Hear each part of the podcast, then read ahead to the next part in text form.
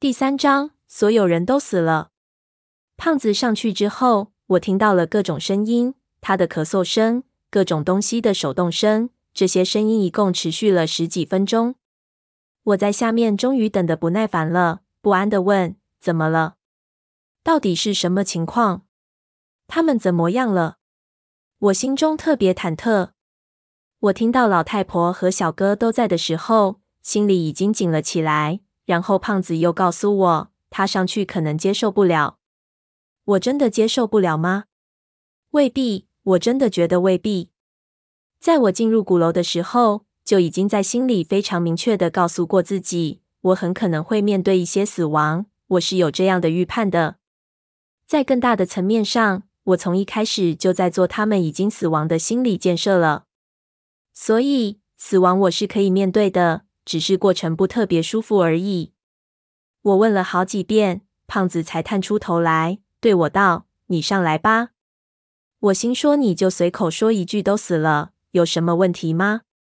非得我自己去看？”我伸手抓住胖子，蹬住已经烧焦的棺材边缘，勉力爬了上去。上面是一个非常非常小的夹层，大概一米二三的层高。我看到里面挤满了人，全是或老太婆队伍里的人。整个夹层里有一股难以形容的臭味，屎尿的味道、腐烂的味道，几乎已经混合的无法分辨了。我捂住口鼻，看到地上有好多液体干涸后的痕迹，液体应该是从这些人躺的地方流出来的，在木地板上已经干了，留下深红色的印记。胖子不停地咳嗽。对我说道：“基本上都死了。”我环视四周，在黑暗中很难辨论这些人。我首先辨论出来的是霍老太婆，因为她的特征非常明显。我爬过去，来到她的身边。我发现她已经死了相当长时间，连眼珠都已经浑浊了，变成了琥珀一样的颜色。嘴巴张得很大，面部表情看起来特别不安详。她一定死得相当不甘心，我心说。我叹了一口气，说实话，我对霍老太没什么感情，但是她毕竟是一个长辈，看到认识的人变成了一具尸体，我还是无法抑制心中的悲切。继续往边上看，我看到好几个我认识的面孔，可如今他们全都已经僵硬了。死亡之后，屎尿横流。这些平日里叱咤风云的好手，现在全都变成了这副模样，有点不堪入目。小哥呢？我的心已经完全沉下去了，知道一切都完了。虽然和那个鬼影说的不同，他们似乎找到了一个可以躲避碱性雾气的地方，但结果还是一样。出奇的，我并没有觉得悲伤，但是我能感觉到一股非常强烈的情绪，随时会喷涌出来。这种情绪超越了所有的感觉。它的名字叫做崩溃，但是我硬生生的将它抑制住了。不知道是我逃避现实的功力长进到了一定的境界，还是我的思维无法接受这样的信息，选择了自我绕过。胖子用手电照了照旁边的角落，那里有一堆衣服，对我道：“你先别去看，咱们先看这里有没有什么有价值的东西。这里太臭了。”我心中暗骂：“你还能再无情点吗？”小哥都死了，你他妈还嫌臭？想着就走了过去，扯开那边的衣服。我一下就看到小哥那堆衣服里的脸，我愣了一下，顿时僵硬住了。那一瞬间，我的脑子变得一片空白，我无法描绘我心中的那种空白。忽然不知道自己应该做什么了。死了？开玩笑吧？真的死了？喂，这是哪门子国际玩笑？醒醒，回家了！我拍了拍他的脸，忽然我就觉得很好笑。我转头对胖子笑了起来。你看看小哥，我知道。胖子在一边说道，声音很低沉。接着，我的手开始不受我自己控制的发起绊来。我看着我的手，发现心中没有任何的悲伤。我的意识并没有反应过来，但是我的身体已经本能的感受到了绝望了。心说：“你妈的，坐实了。”真他妈死了！闷油瓶真他妈死了！这个世界上竟然还有这种事情，闷油瓶竟然也会死！这个张家鼓楼真的太厉害了！我一直觉得鬼影是在危言耸听，如今只觉得天旋地转。闷油瓶就是一个奇迹，他的死亡忽然让人觉得整个世界变得无比真实和残酷。这个世界上所有的奇迹难道都不能是永恒的吗？还是说原本就没有奇迹这个东西，一切都是巧合？现在巧合终于不在了。过了很久，我才开始感觉到一股淡淡的悲伤。我能感觉到我的本能正在强压下崩溃的的情绪。但是情绪的高压锅里还是有各种不舒服的感觉露出来。我觉得我不能放任自己的情绪，一旦悲伤，我可能也会在这里死去。我心中的感觉特别奇怪，不仅仅是伤心，不知道别人是不是能理解我这种复杂的心情。首先是绝望，然后更多的是一种对于我眼前所见的东西的不信任。我的脑子空白了很长时间。心中的各种情绪才翻了出来。我之前一直想，如果闷油瓶死了，我会是什么样的感觉？我想过，也许是无比悲伤，也许会因为想得太多了，做了太多次心理建设而变得有些麻木，觉得自己完全可能承受。如今真的碰到了，反而变成了我自己都无法处理的怪心情了。在这之后，我一直在一种之中，不知道该不该伤心。还是假装镇定，忍住痛苦，最后还是前者慢慢占了上风。我在他的尸体边上什么都没有做，只是呆呆的看着。可就在我刚觉得眼泪准备要流下来的时候，忽然我看到闷油瓶的手动了一下，在地板上画了一下。胖子在一边叫道：“你干什么呢？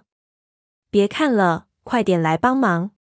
我的眼睛还是因为惯性掉了下来。但是心中的感觉无比复杂，转头就对胖子结巴道：“他、他、他好像诈尸了！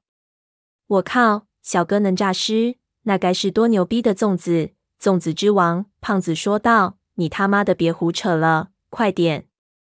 他、他、他真的诈尸了！我道，顿时心中有了无数的联想。我想到小哥要是真的变成僵尸了，我该怎么办啊？难道我们要和一具僵尸一起去盗墓吗？那就不是盗墓了啊，那是属于外交活动了。胖子看我的表情奇怪，就问我道：“到底是什么情况？”说着走了过来，才走了几步，忽然边上另一具尸体也动了一下。胖子竟然不害怕了，径直走到了我的边上。我指着刚才他经过的具尸体，结巴道：“那人也动了。”这里是养尸的，他们都诈尸了。什么养尸的？这些人都还活着？胖子道。活着？我无法理解。胖子道：“我没说这儿都死了啊，好多人都活着，不过情况不太好。你快点看看四周有没有什么有用的东西，水、药品什么的。活着的人都喂点水。”我才意识到他刚刚说的话是这个意思。就骂道：“你不早说，我被你吓得半死。我和你可不一样，你呀就惦记着生死，可我惦记的是能救几个人。”胖子道：“小哥的脉搏还算稳定，我刚才摸了，这里有几个肯定不行了。你快点临终关怀，顺便抢救一下。”我看了一眼小哥，他的脸色非常苍白，看上去和周围的尸体无异。我上去摸了摸他的脖子，真的有脉搏。但是脉搏跳得并不强劲，显然他的身体状况已经非常糟糕了。刹那间，我所有的情绪都像退潮一样退了下去，整个人软了下来。我几乎眼前一黑，就要晕过去了。心说狗日的，吓死我的小心肝了！胖子又拍了拍他的手，吸引我的注意力：“快救人，小哥没事，别光顾着小哥，这些人都是爹妈养的。”胖子说的对，在这种情况下，如果不救其他人而只救小哥，也是违反了我自己做人的原则。我深吸了一口气，让心中那种情绪剧烈变化引起的疲惫感散去，定了下神。我走到那些人身边，从他们身上翻出了水壶，里面的水放得太久，都有点变味了。我们把消毒药品放在里面，然后一个一个的找那些还有脉搏和体温的人。一口一口的喂他们喝水，那些人几乎都没有知觉，身体已经衰弱到了极限，有些简直和尸体一模一样。到底是什么原因？是中毒吗？我问胖子道。胖子扯开这些人的头发、衣领，我看到他们身上已经溃烂了的皮肤。你看，这里很多的缝隙中塞满了布条和油蜡，基本把这里密封了。虽然这里雾气的含量非常少，但是那种雾气还是有剧毒的。在这里待的时间长了，也会慢慢的吸入很多，还是会中毒的。胖子说道：“你摔进氰化钾里一秒死，你吸一口氰化钾也是一秒死，这是一个道理。”你这没文化的，竟然还知道氰化钾？我说道。当然，看过侦探小说的人都知道。胖子说道：“氰化钾和霍元甲都是我的偶像。”我道：“那这些人怎么办？你看他们带的药瓶里有可以使用的东西吗？如果有可以使用的，他们早使用了。但是你发现没有，他们都没有戴防毒面具。看样子，防毒面具对于这种毒气没有什么用。”我心中觉得奇怪。一般在这种情况下，能戴上防毒面具的人一定会戴，就算没有用，求个心理安慰也好。我看到好几个防毒面具都散落在四周，不知道是什么情况。你上来的时候就是这样的？我问道。胖子点头。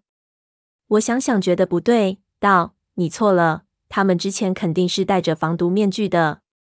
不过显然有人发现这个地方。”有人检查过他们的脸，想看看哪些人死了，所以把防毒面具拿下来了。胖子听了就点头，有道理。是谁？我想了想，觉得最有可能的是他们的意见产生了分歧，队伍分成了两部分，一部分可能是由闷油瓶带领的，另一部分是由霍老太婆带领的。然后霍老太婆遇到了什么危险，闷油瓶过来救他们。来了之后，发现霍老太婆已经不行了，同时闷油瓶也被困住了。因此，这里的人才有两种不同的状态：一种已经死亡了，一种还有最后一口气。闷油瓶进来之后，肯定也中了毒，但是毒物应该已经散去了，所以他撤掉了这些人的防毒面具，想看看这些人到底是谁。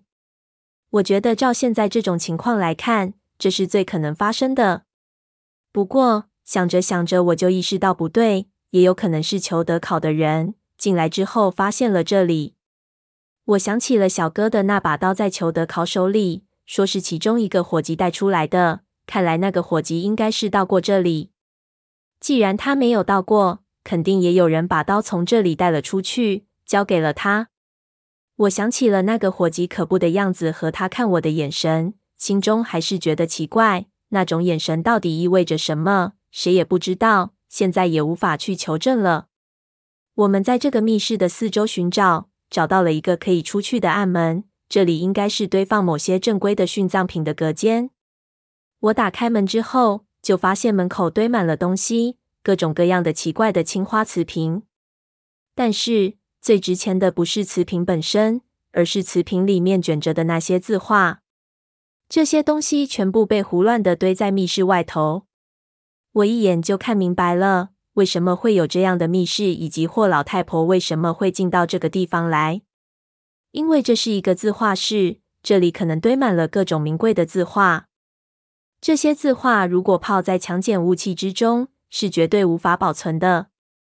当时设计张家鼓楼的样式雷，一定是为了保护这些字画，特地设计了这间密封的小屋子。霍老太婆肯定是看了样式雷的设计图，才发现了这个房间。如果是高手，如果不是这一招，他们现在很可能已经完全融化了。我只能看到很多满是干肉的了。那时候我只能依据手指的长短去判断哪个是闷油瓶。